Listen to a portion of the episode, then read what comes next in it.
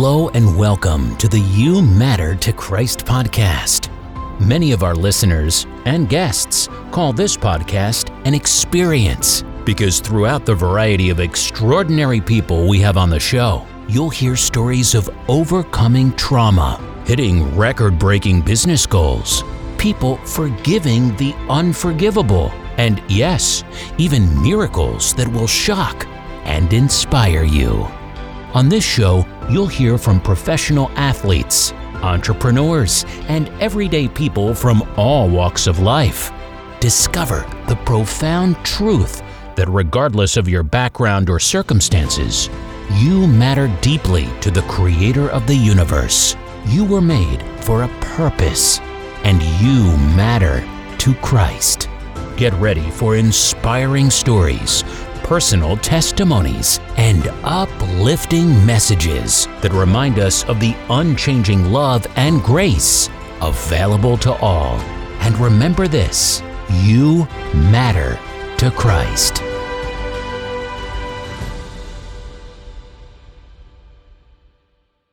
Hey, everybody, Chad Burmeister, and I am the host of the Living a Better Story podcast. Today I'm with Aaron Schoenberger. He's the founder of Brainchild Group, which is a really cool company out of Southern California. If you look at their website, thebrainchildgroup.com, you'll see downtown Los Angeles, where my wife used to work, and the 110 Harbor Freeway right there. And um, they've done a lot of cool things advising startups as well as Fortune 500s on how to do digital and marketing right. And then over the years, they've developed another cool company where Aaron is the CEO and co founder of Soteria Intelligence, where they use big data, AI, and a lot of really cool things monitoring social media and such. So we're going to dig into some of that today, I'm sure. Aaron, welcome to the show. Thank you so much. Pleasure to be here. Yeah. So, um, I like to get started on the show to help our audience connect with you by asking you about when you were a kid, what were you passionate about, right? When you wake up in the morning, what was your day like? Where, where'd you live? Were you still in Southern California? Or tell us about when you were younger. What are some of the first memories that you had? Yeah, absolutely. Um, so I remember I, I, grew up in Los Angeles, um, right by the Grove and the farmers market before the Grove was there, I guess. Um, and I was always into building things. That's something I always remember, whether it's, um, you know, going to see my family in New York and in the backyard building forts and, and with wood. And um, I remember in, in preschool and kindergarten, I got sent home because I always wanted to carry a full size hammer with me. And they said it's not really uh, allowed. Um, I insisted on having it, but uh, since then I was always interested in building stuff, um, and, that, and that's been something that carries on to this day. I think it's a matter of creating something and not just going with the flow. Uh, that's one of my my characteristics, I believe. I love it, and so create. Obviously, you created two companies that I'm aware of. Um, what other, you know, in in the middle from then to now, what else did you create over the course of your career?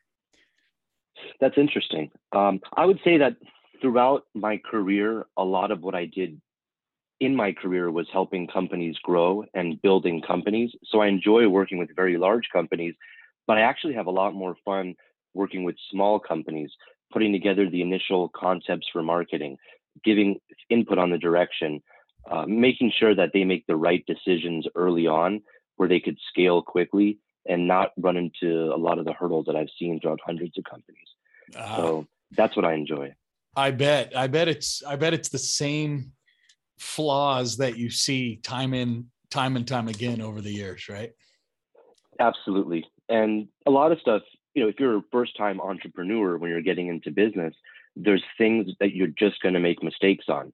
Um, and if you look at those over time, a lot of people make the same mistakes. So if you could scale a business and understand what those mistakes are early on, it will it will help you in the end. And it's one of the reasons why I brought on a really good board for Soteria Intelligence that have been through this for many years. Um, and they're able to give me feedback on things using their experience of being in business for 30, 40, 50 years. Yeah, that's great insight. Um, it took me a while to learn that having other people who've been there, done that is extremely helpful. I remember going to do a Ferrari race around the track with Gerhard Gschwandtner from Selling Power uh, Sales 2.0, and and he had a That's group cool. of 30 or 40 CEOs. And I remember getting in the driver's seat, and there was a you know there was another driver in the passenger seat who had a brake just like I had. and so he he was he was the safety valve, right? And he could whisper in your ear. So you're going around the corner clipping 150 miles an hour and he's going punch it, punch it, punch it, floor it, floor, you know, all the way to the end. And you're like, I'm going to hit the wall. And he's like, no, no. Okay. Yep. And then he goes slam on the brakes. And you realize, like, oh, and it, it's not actually, you're not going to spin out and do a 360 or a donut because the way the brakes are built on this Ferrari. And it Right. took me that experience about three or four years ago to realize, oh, you can hire people that are expert race car drivers, so to speak, when you're building your company.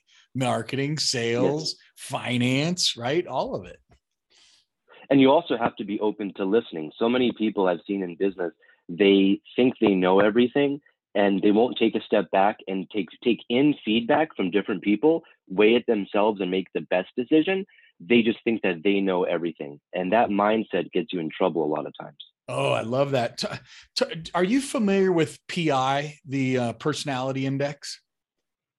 uh, I, I am yeah I, I i'm not an expert in it but i am familiar with it So I'm a captain. And as I understand it, there's a hook in my personality where I have a pretty good risk tolerance, but I also, I'm not just, I'm not going to be the next Bill Gates or, you know, I, I, I've got the hook. so it keeps me right what I've learned is Mavericks, on the other hand, don't have the hook. And so they're willing to, they kind of have to rely upon people that are smarter than them because they take all the risk in the world. And, and Yeah. I'm almost thinking that, you know, is there a way to flatten the hook or is that even a worthy cause in life to go after flattening the hook and become a maverick? Or is it just good to own your captainness and say, hey, I'm just a little more conservative than the Maverick is. That's a really great question. And what it really comes down to is there could be things that happen in your life that flatten the hook, that either it's a success, a failure, a hardship. If you are really successful in a position and you rise within an organization and you realize, wow, I could do this better than all these people. Why am I not doing this? That's one way. Maybe you go through something really catastrophic that you have no other option than to flatten the hook because you don't have Yeah, opportunities. that's right. That's really well, what it comes that's yeah, to. that's cool. It's I just thought of it this last week while I was meeting so many CEOs in Florida and recognizing that oh wow, that woman from Colorado is a pure maverick. That person over there, he's not either maverick or captain. And you can just start to kind of see how all the different personalities will play the role of CEO differently than each other. Hundred percent. Yes. So very cool. So true. so share share something that maybe was challenging for you in life right something you're comfortable sharing obviously we all have personal experiences but is there something that that you saw as a as a mountain you know that was hard to get over around and then how did you get around it right when things got tough what did you do that was you know unique to get through the negativity I would say that one of the biggest things is I was on track to do the usual, you know, trajectory in school. I went to a really good high school. Um, I was in college. My parents had gotten divorced when I was young, about five years old, and I spent most of my time with my dad. The older I got, they lived nearby, um, so I'd see them both. But when I was 21, I was just at the point of transferring from community college to um, a four-year school to finish my degree, and I wanted to become an attorney. So that was always what I wanted to do. It's very much in my family. I've always been interested in law. Um, and when I was 21, he woke me up one morning with uh, chest pains and asked me to take him to the hospital. So we were living right by the farmers market area, Fairfax and Third. And when he woke me up, I said, "Yeah, no problem." We jumped in my car, and next thing I know, he starts having a heart attack in the car next to me. So we're on the way to Cedar Sinai. It's five in the morning. There's not many people out, and I realized I start, had to start going through the red lights and try to get there. By the time I got to the ER and pulled in front, he had pretty much passed away in the car, and they came out, checked his pulse and everything, and, and that was that. So in one day, I went from here's my trajectory of my dad, you know, my family will help me stuff to the best that they can. Um, I had a place to live, you know, all those things. Then, you know, a few hours later, I have no way to, to support, you know, the, the, the, the, the rent for where we were living, I, to continue college and all of these things. So I, the other thing is I was working for the Olsen twins at that time for their company, Dual Star Entertainment Group, which I learned a lot from the people there in that company. But I had a project that I had to get done, and I, I said I'd get it done on this day. That was the day he passed away. So I still, after he passed away in the car, went to work the same day, got the project done, and that that path. And then a week later, actually, funny enough, I was driving on the freeway. Uh, somebody hit my car, which turned into kind of be an insurance scam, totaled the car. So now I had to deal with my dad dying. I got my the car a week later. I have no car. The car gets totaled, and and I had to find a new place to live and all those things. So everything within a few week period. So it's part it's made me who I am today, but it's also made me kind of harsh in certain ways. I don't have a lot of sympathy in business. You know, if if, if someone's plant died and you say you can't come to work, I I I just have zero sympathy. You know, things like that. So I hold people to a high standard, but I also hold myself to a high standard too. Wow, I I love that. There was a debate online, re- and and I I love your story. Um, it it's interesting. There's uh, I'm working with this group called Food for Orphans, and you know when when this founder travels to Kenya and to different parts of Africa, he said, "Hey, in many cases, a nine year old is the head of household." because yeah. both parents have passed away. So, you know, to your point, think about if you were, you know, it happened when you were at a certain age and it's it's hard enough. Now imagine you're not. Right. Man. Exactly. It just makes yeah. you want to step up and, you know, do the right thing in the world. I don't think governments are very good at getting money to places that need it. And I think it's, you know, no. with so many spectacular businesses like Soteria, think of your business will have a market cap. Someday there could be an exit. And, and then it's on us to remember our upbringings and say, okay, there's other people in the world who are going through similar experiences to what we did. Yes.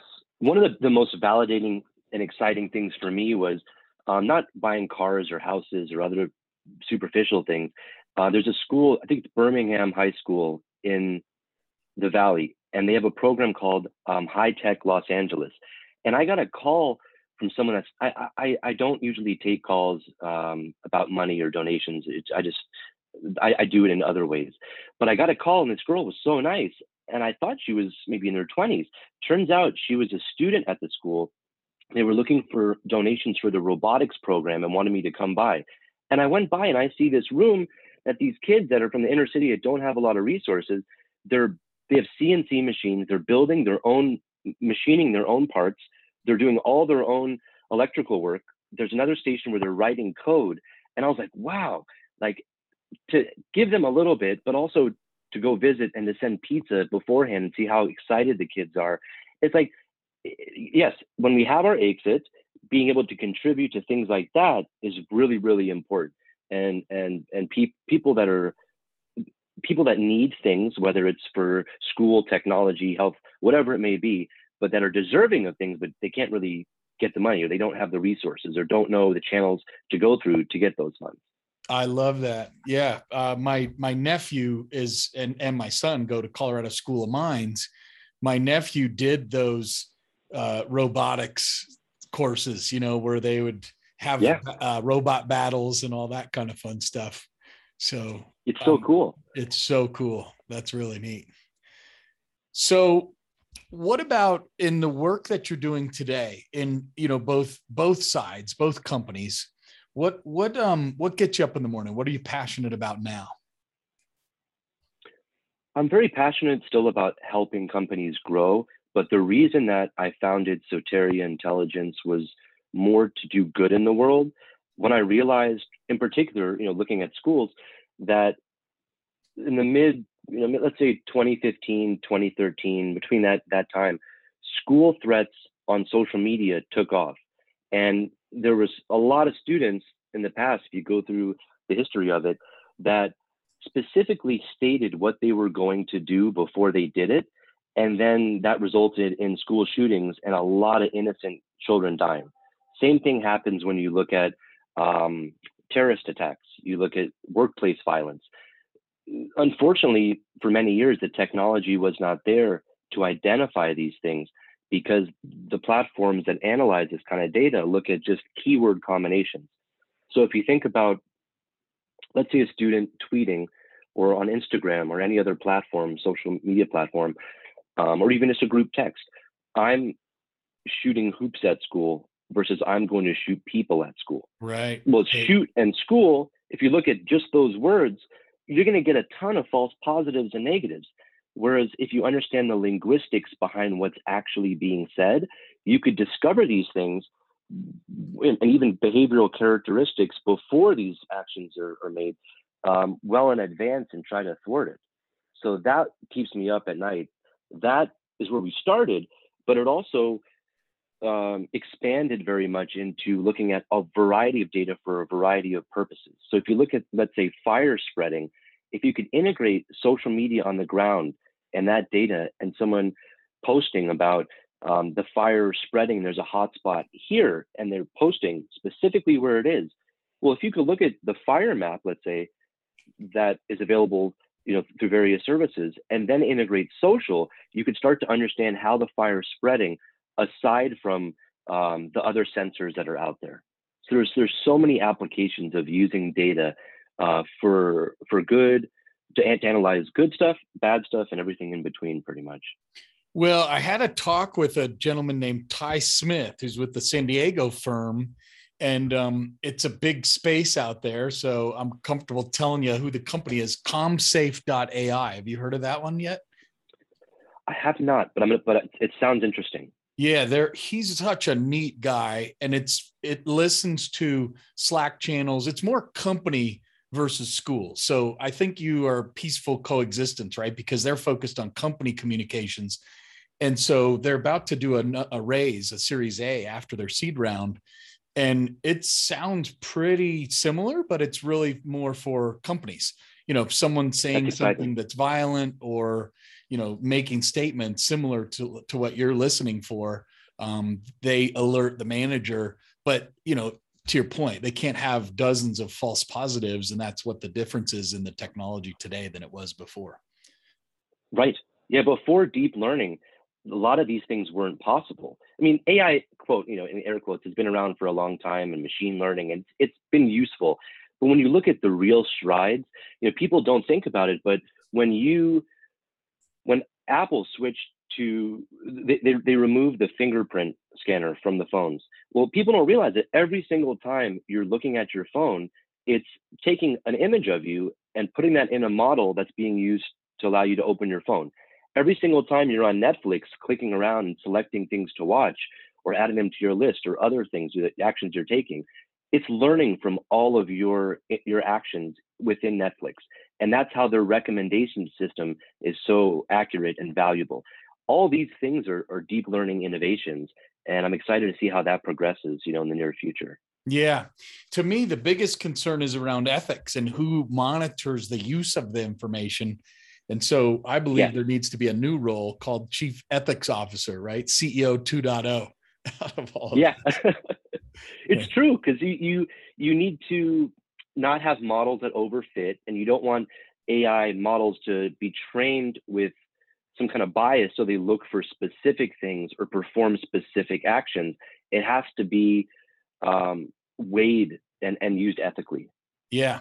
I remember at the AI conferences that I went to a couple of years ago, I went to about six in one year and there's this woman with purple hair is how i remember her and she and she was at three of the six that i went to and she always talked about ethics and she said hey when ai is used properly and she cares deeply about this right and she said look if it's reading a resume for example it's not going to have a, a bias like hector gonzalez it doesn't care right the ai reads it and says oh hector gonzalez cool Let's look at his stats. Let's look at their spaces in employment. Let's look at the keywords. Whereas a manager could look at it and say, well, you know, uh, Hector, hmm, I had an experience with a Hector when I was a kid, you know, yep, and they exactly, bring their exactly. own terrible biases into that equation.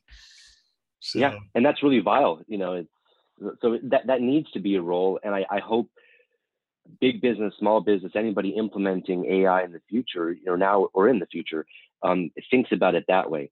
And that's something my dad always told me is do the right thing even when no one's looking.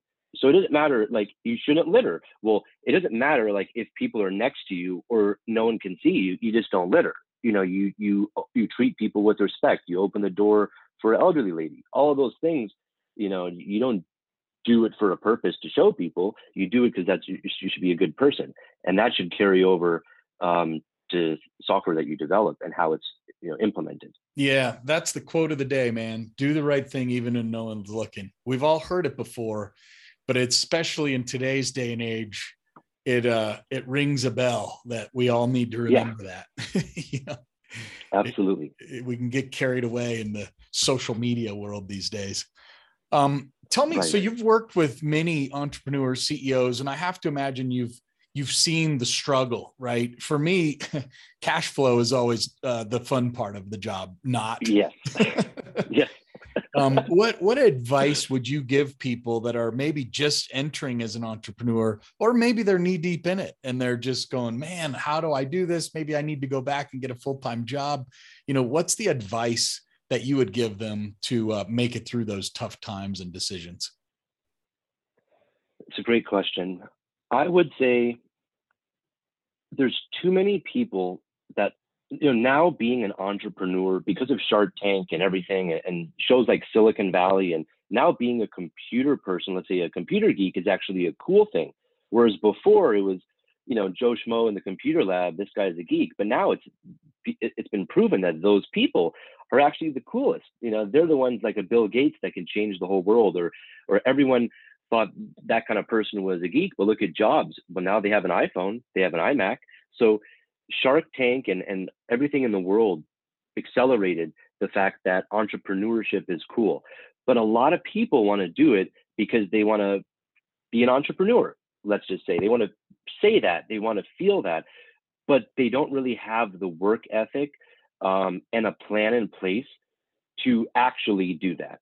And I see a lot of people, especially on social media, oh, I'm launching this company. Um, we're going to do all these big things. But they say that before they even have a website. And it just, then you look six months later and it didn't go anywhere.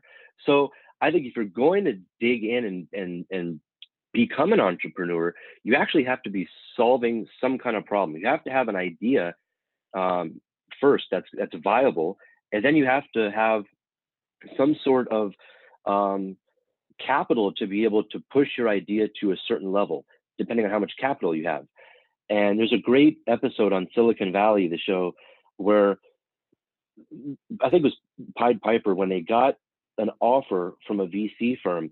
It was way too much money, and they were blown away. But they didn't realize that if they took the deal, they'd lose entire control of the company and they'd be kicked out.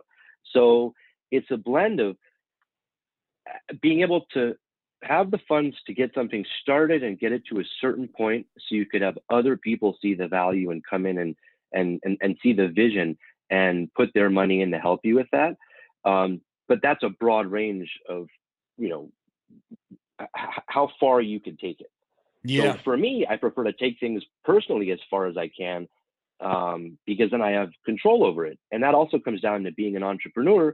You have to build a great team and you want people to trust you, to look up to you. and if you take money from people, let's just say early on, you build some app, you go to Silicon Valley, you raise money from VCs, they get a few board seats.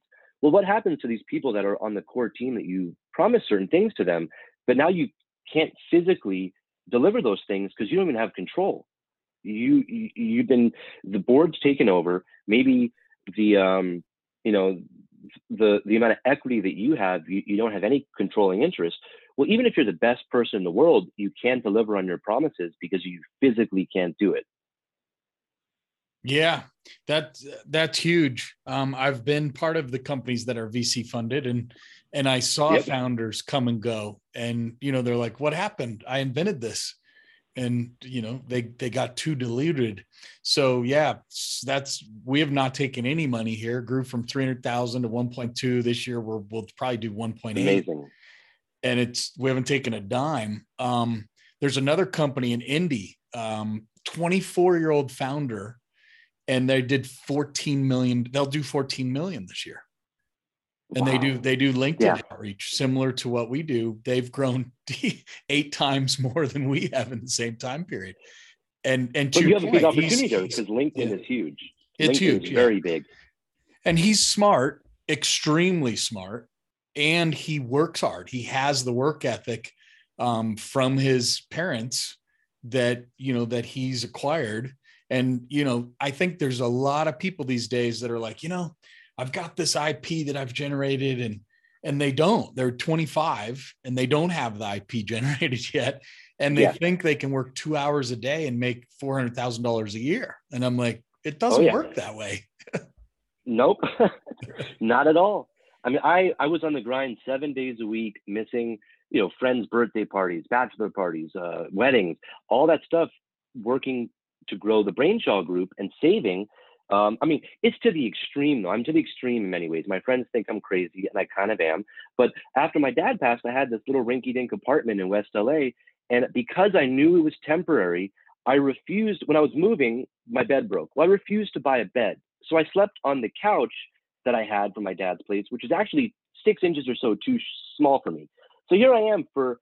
I was hoping to be a shorter period of time, but it ended up being five years living there, sleeping on the couch. I had no fridge, even though I love to cook and I'm a foodie.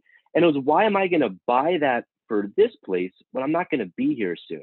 So it was on the grind, five years straight, growing the Brainchild group to the point where then I could go buy a house where I want to live. And and that's where, you know, it's it's and that helped me generate the funds to start Soteria and to fund that and to kick that off. So uh, don't don't fake it till you make it. So many people, especially in places like LA, it's all about I'm an entrepreneur, I have this car, I have this, but you don't really have anything.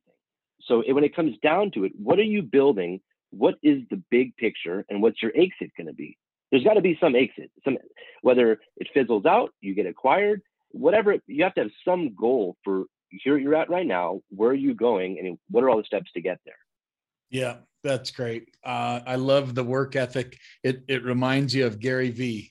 he's he's one oh, of the yeah. hardest working men in the in business right now, and and uh, as a result, he's been quite successful over the years. You know, so let's I respect a lot. Oh, I just want to mention I, I I worked with I've worked with for years is a guy named Warren Lichtenstein, and he you know this is a guy who worked as an analyst at um, uh, an, uh, a financial firm in New York. I think when he was 24 or 25, he decided, you know what, I could do this better. I'm going to go ahead and create my own hedge fund, my own firm, and and my own investment firm that involved in, in many ways. When he's 24, 25, fast forward till today, uh, he's worth you know probably a billion or more. And this is somebody who is one of the leading investors and and, and built it from scratch, you know, and grew it to that point. So I always love seeing people that that did that, like Gary Vee. When I had companies before and he was just getting on the scene, he was, I believe, just helping his family's wine business and starting to get into social media. And then that blew up into everything. The sales obviously blew up, but then also his whole career blew up. Yeah. So well, the, the other example, Henry Schuck, I've known for 10 years. He was with DiscoverOrg. And then they yep. bought ZoomInfo, they bought RainKing, they bought all the data competitors. And you know, now they're a multi-billion dollar company traded on the stock exchange. And you know he built that out of his garage just like just like a lot of entrepreneurs in silicon valley did. yep. So it's so true. And it's cool to see. It is it is. And then you just you know where i'm excited to see because i know a lot of these people like zoom video eric yuan and RingCentral i worked there for a while and a lot of people i worked with at webex wow. are there and these are companies that went from $10 you know 14 when i joined and when I left, it was like $200 a share. Now it's $400 yeah. a share.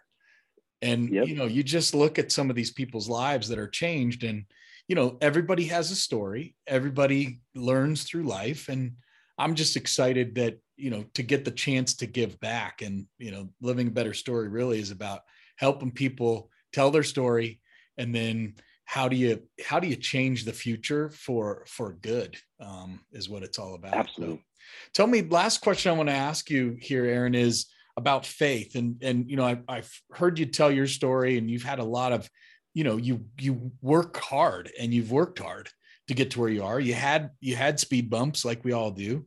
Um, what role does faith play in in your day to day and and in your life?